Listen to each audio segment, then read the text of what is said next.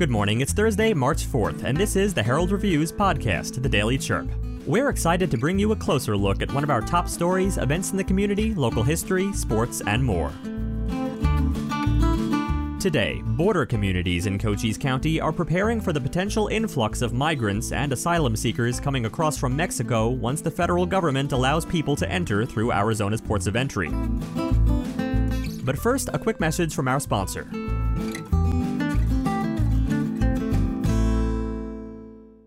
Hi everyone, I'm Sean Lawley from the Lawley Automotive Group, and we've stocked up on inventory at all of our dealerships. If you've been thinking about a new car, we've got the deal for you on a new Buick, GMC, Chevrolet, Ford, Kia, Hyundai, Honda, Nissan, Chrysler, Dodge, Jeep, and Ram. You don't have to go to Tucson or Phoenix to buy a new vehicle. We're your hometown dealer since 1995. We'll beat the big city dealers in price, and our customer service is small town dealer friendly. Come into any one of the Lawley dealerships today or shop lawleycars.com and see why nobody beats a Lawley deal. Nobody.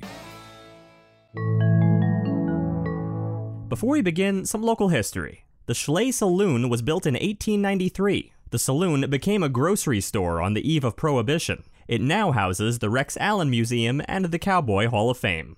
Today's history is brought to you by Benson Hospital. Benson Hospital's comprehensive rehabilitation team strives to get you back on your feet and improve your lifestyle, offering physical, occupational, and speech therapy. For more information, visit bensonhospital.org or call 520 586 2262. Also, the Daily Chirp podcast is giving away five Amazon Echo Dots, one every month now through July. You can enter for your chance to win twice a day. Today's code is GOLD, and find the other code word in our e newsletter. To enter the sweepstakes, go to myheraldreview.com. Again, today's code word is GOLD. Now, our feature story. At 6 tonight, border towns are gearing up for an influx of migrants being dropped off because of the Migrant Protection Protocols program. Since President Joe Biden took office, he has been working to reform our immigration system. On Monday, we spoke about the lack of clarity around border crossing laws and how that's left humanitarian aid workers with potential problems in certain areas. Now, border communities in Cochise County are preparing for the potential influx of migrants and asylum seekers coming across from Mexico once the federal government allows people to enter through Arizona's ports of entry. Officials from Bisbee, Douglas, and Willcox have all met with U.S. Border Patrol agents to talk about how to best handle an influx of people if it occurs in their communities. Cochise County's Emergency Services Division has also been included in the conversation. While it's still too early to tell what assistance the border communities might need, Cochise County Emergency Services Director Judy Lynn said her office is ready to advocate on behalf of the municipalities once the federal government lays out more definitive plans. Lynn said there are several avenues that could be taken, but one could include asking state and federal officials for funding that could be used for transportation for those who come to this area. Two weeks ago, Border Patrol agents in Willcox spoke at a city council meeting to inform the public about the possibility of some asylum seekers ending up at the Border Patrol station. Border Patrol agent Alex Blay, who's in charge of the Willcox station, told the audience at the meeting that if illegal border crossers are released in Willcox, they will most likely be taken to the bus station located at the Texaco and sent to a larger city. Blay explained that if migrants are stopped at the border and processed at one of the Border Patrol processing centers, they must be released within 72 hours if they have no criminal record in either Mexico or the U.S. Willcox city officials stressed at the city council meeting that their community does not have the resources to sustain the influx of people. So if they release them into our community, they give them a court date, and the court dates can range from six months to six years. So they can't work during that time, so they just live in a state of limbo where they're homeless. And that's something that's concerning to our city because we don't have the resources again and we don't have the facilities. City manager Caleb Blaschke said he met with Lynn of Cochise County's Emergency Services earlier this week to determine what kind of preparations and help Willcox could anticipate. Bisbee and Douglas city officials have also begun preparing for the possibility of an influx as well. Bisbee Mayor Ken Budge also met with Border Patrol agents. Budge said he was assured that at the moment no undocumented people are being released in Bisbee. But if that occurs, a couple of churches in town have committed their resources to helping them. Budge noted that the churches would provide them with some food and clothing and hopefully some travel vouchers. To stay up to date on this story, visit us at myheraldreview.com. Before we continue, a quick message from our sponsors, Prestige Family Living.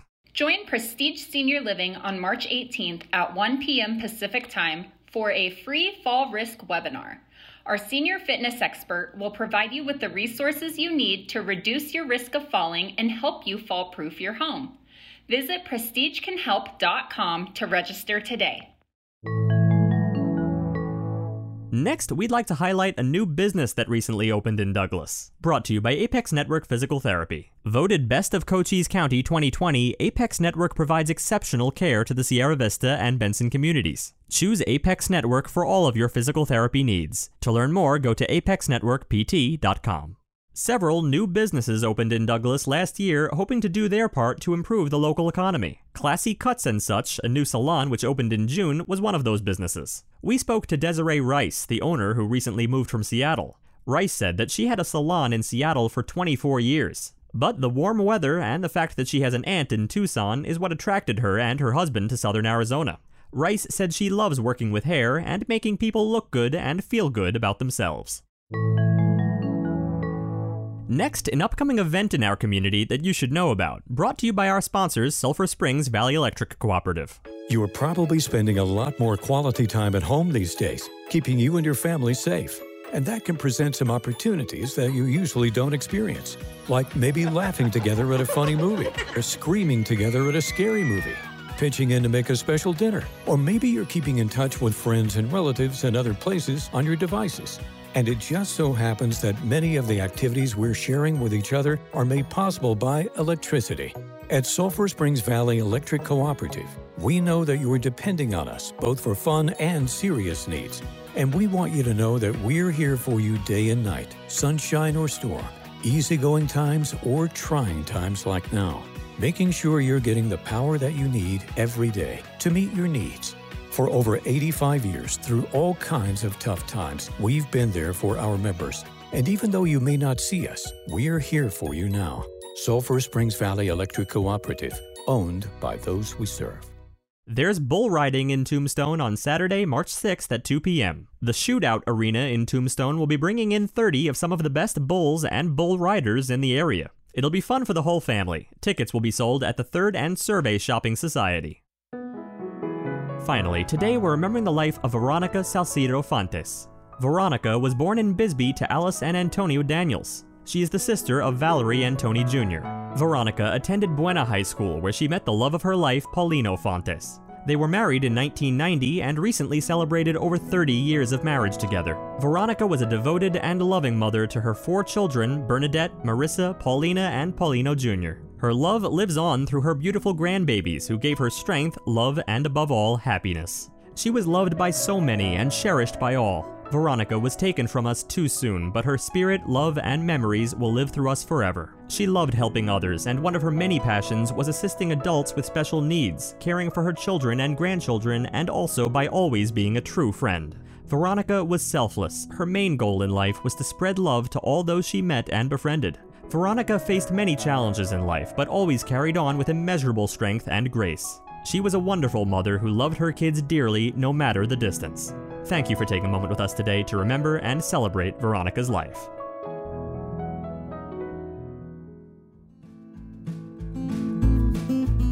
Thanks for tuning in to the Herald Review podcast today. Join us again on Friday. And remember, the Herald Review is here for you with local news you can trust. For more information on any of the stories you heard about today, visit us at myheraldreview.com. Right now, you can become a member starting at just $1.99 per week. Want to stay up to date on what's going on? Join Nabur, your trusted neighborhood community. We asked, you answered. What is your motive for joining this forum? Nabur Wayne said, I like the fact it's monitored and has real journalism input. The primary reason is that respectful communication is mandatory and we have it. It's hometown content. Join the conversation. Visit nabur.myheraldreview.com.